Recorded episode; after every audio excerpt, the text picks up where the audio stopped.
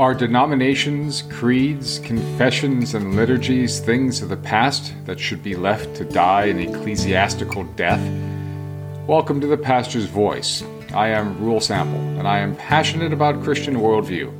I talk to pastors and Christian leaders to encourage all believers to live out a life of discipleship and faith in Jesus Christ.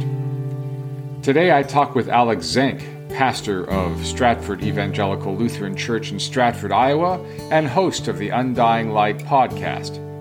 Alex and I talk about the creeds and confessions of the church and how they have gone by the wayside, and how important it is that we try to bring them back. Alex Zenk, thank you for joining us on the Pastor's Voice. How are you this uh, today? I'm doing wonderful. Thank you for having me. Alex is a Lutheran minister in Iowa. Tell us about your ministry. Where do you serve? Uh, I serve a uh, small town in Iowa, about an hour north of Des Moines. Uh, the church is uh, called Stratford Evangelical Lutheran Church. Uh, they just named it after the town 160 some years ago when they built the church. And uh, I serve alongside a Baptist church, and we have a Methodist church in town as well. So uh, there's us three for a town of about 700 people, and um, right now it's just me and a in the Baptist church as the Methodist or without a pastor. So we're trying to juggle all of the community events and all the things that go on that we partake in uh, between the two of us. So it's uh, it's increased our workload, but it's a true blessing to be a part of this wonderful area. And these people are uh, an absolute blessing for for me and my wife and our family. You're in a small town in Iowa, but mm-hmm. I'm sure that you and your church and your community are facing challenges, not just COVID, but what other challenges are you facing in Iowa or where you're serving? Well, the the biggest thing I think is uh, there's a there's an age disconnect within the church. Uh, my my congregation uh, who actively serve.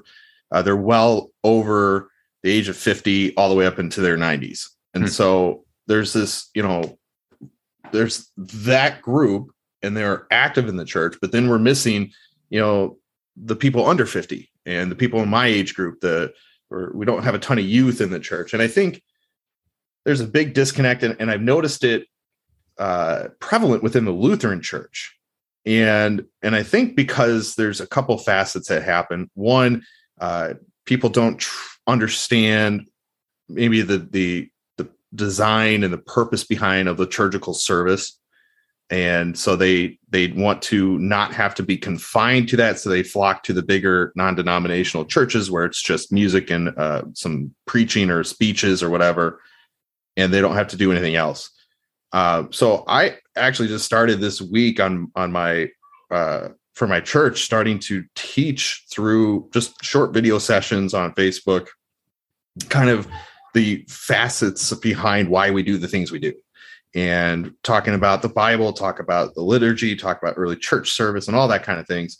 And my goal is to have kind of a, a database of teachings that people can just go to and reference quickly and and hopes to maybe bridge that gap to show that you know this isn't just a church for uh, for older people. It's a church that can cover all ages based upon what we uh, construct in our liturgy. And so i think that's at least that's the biggest challenge i've noticed in, in being in ministry for for the short period that i've been in is just that a lot of the younger crowd they want to go and be entertained.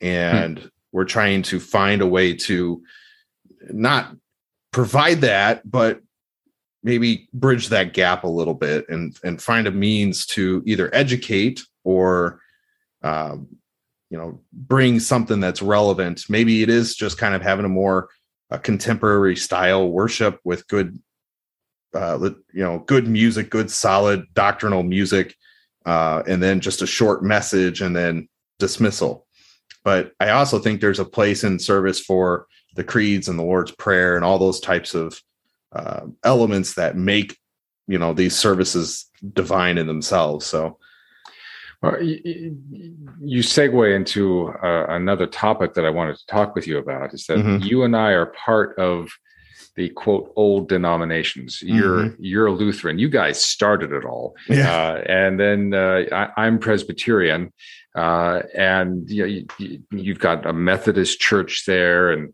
and the Baptist church. We are we're dinosaurs. Do we? Yes. Do we? do we need to be put in the mud pits and forgotten about, or is there room for the liturgies and the history and the creeds that have made denominations so rich over the centuries? Oh, I I, I most certainly think there is uh, a, a big place at the table for us, and you know, again, whether it's uh, Presbyterian, Baptist, Methodist, or Lutheran, whatever your denominational preference is, you know, there's there's purpose behind what we do, and and I think that uh, with today's world, with social media being as prevalent and um, people losing interest rather quickly with life itself because social media, you know, provides those quick, immediate entertainment factors that we mm. desire. Um, I've noticed, and I'm going to kind of come around here to the to the answer to the question, but I noticed like even many people that I run with in my circles, they don't really read books anymore. You know, it's it's uh, either Audible books or it's just short little snippets and Google pages and stuff like that. You know, nobody sits down anymore and just relaxes and reads a book to educate themselves on something. And I think that plays a big role in in where the church is kind of suffering in itself is we've got kind of a, a an issue within these older denominations of two things happening. One, we have churches that are trying to stay relevant with culture and they are moving at a rate that would be more of a universalist uh, approach to handling scripture that hmm. every person's welcome and everybody's loved equally and you know your sin doesn't matter and you know they really try to make this or even if we call it a sin. Yes. Yeah. Yeah. How dare we call it a sin? Um, and so, but so you got this track happening, and then on the other end, we've got churches that are staying traditional to their liturgical roots, and they're preaching in their manner. And I, I think, you know, and it could be that maybe those preachings, those sermons might be drier and not so relevant for people. That's a good possibility. But I find that this particular camp is is losing people because it's not as engaging or or attractive as these other progressive churches. And I've noticed that that was a big deal with the Lutherans uh, back in the early 2000s with the ELCA and their progressive uh, voting that ended up splintering churches out of there and into the synod that I'm a part of now. Uh, the Methodists are going through it now. The Presbyterians have it. Uh, the Baptists are dealing with it now. There's these splinters that are happening and it's basically causing a major divide in the church because now we have these we have essentially two sides of the road we have this progressive ideology that's sitting in one camp and then we have the conservative biblical uh, truth that is in this other camp and they they don't they're not mutually connected and there's no way you know without educating the people to draw people back to the truth of god's word part of the the tradition of denominations are the creeds, mm-hmm. confessions, and the history, and we have gotten away from that. Is oh, that, absolutely. Is that you go into many modern churches today, they can't say the Apostles' Creed, they can't say even say the Lord's Prayer, and they can't tell you what happened church history wise 10 years before. Yep. How is that hurting us? Well, I think um, I think not having the creeds kind of in the forefront of the church uh, takes away from the proclamation of what we believe. And and I've made this comment to my congregation a number of times. The reasons behind why we say the Nicene Creed and the Apostles' Creed is because we are actively participating in proclaiming our beliefs. If you, you know, as, as if you come to the church and you just sit there and listen and don't actually partake in anything, what are you getting out of it? You're just you, know you you, you could play the sponge and absorb stuff, but you don't get to reciprocate and, and actually demonstrate your knowledge in your faith. And I'm not saying you have to go and do all these works and, and to show your fruit to people. I'm saying, you know, as a Christian, you got to be able to proclaim this. You know, Paul tells us that if you believe in these things, then you will be saved. If Jesus Christ is Lord and God raised him from the grave, then you will be saved. But you have to be able to proclaim that. And the creeds give us that that foundation. And you know, because they cover, in a sense, the the most basic, essential, fundamental pieces to the Christian faith. And if we move into the confessions, then we get into some of the deeper uh, belief systems behind the different denominations. Like right now on my podcast, I'm doing a uh, journey through the Augsburg Confession, and I'm teaching people who listen to my show who don't understand the Lutheran theology. I'm teaching them this is the history around the Augsburg Confession. This is the articles in the confession. This is what they mean. And how did they have effect in this time period when they were written in 1530 all the way to today's world? And uh, I know there's other podcasts out there that do great jobs with you know the Baptist confessions or uh, the Presbyterian confessions, but these things are fundamental to the church because they they they ground and they root the church in their belief. Uh, if we if we're not rooted in the creeds and confessions, then we're kind of off doing our own thing, and we we we fail, in an essence, to find our footing because we're trying to be again relevant and popular in the churches and to the world's eyes and so we we they start stray away from the creeds and confessions as a means of what we believe like if you were to go to some of the big churches go to their website and look at you know what their beliefs are their statement of faith they're pretty generic and they're they're kind of broad in many cases they don't actually get to the very finite pieces of the Christian faith.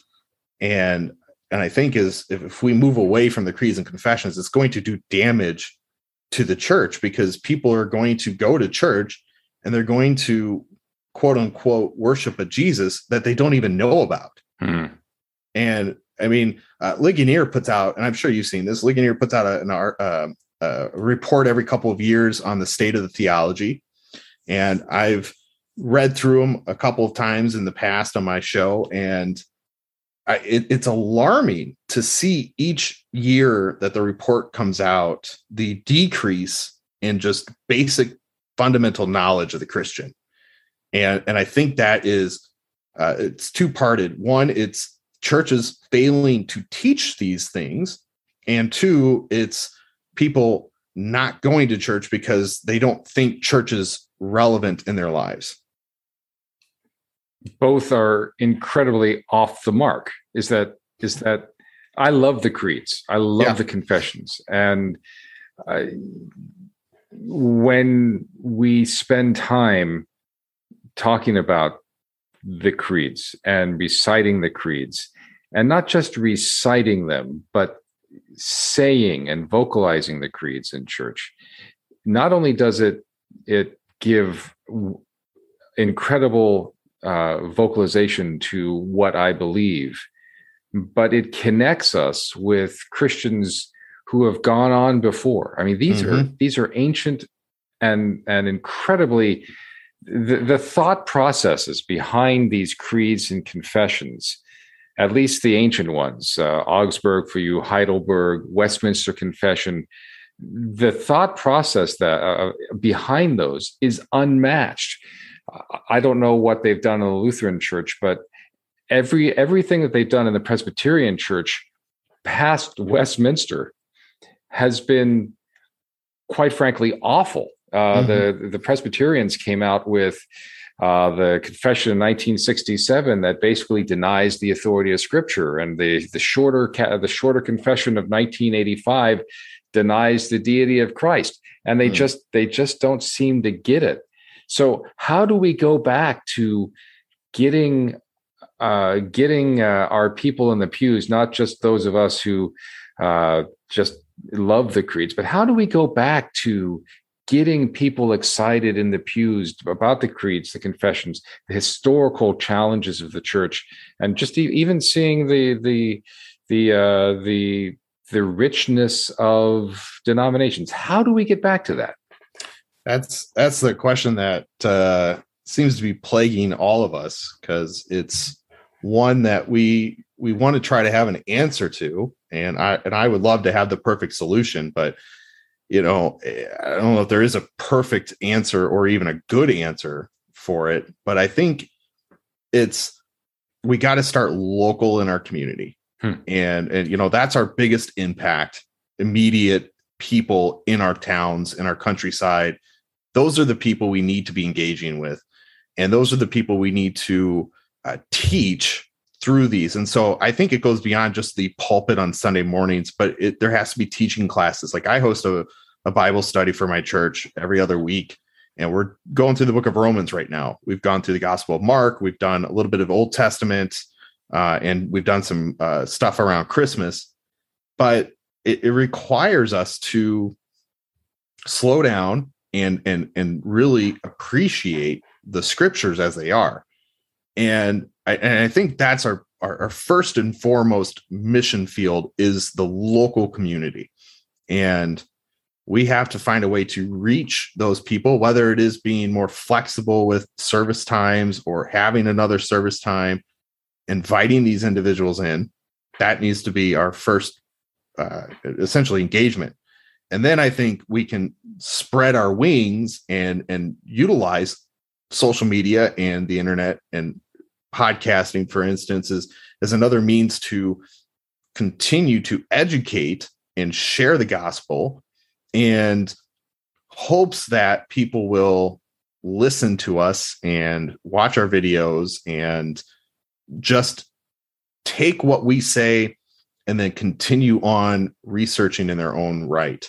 Uh, you know, like I, I've, I've got two shows in my uh, uh, kind of arsenal. Really, I do one that's on Fridays, and that's a an exegetical verse by verse explanation of of certain books that I'm working through in the Bible on my show.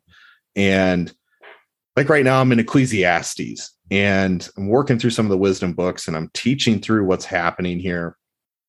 And I've gotten a lot of people that are responding to me after they listen to the show and they're like, I never considered this to be as relevant in my life as, you know, how you made it.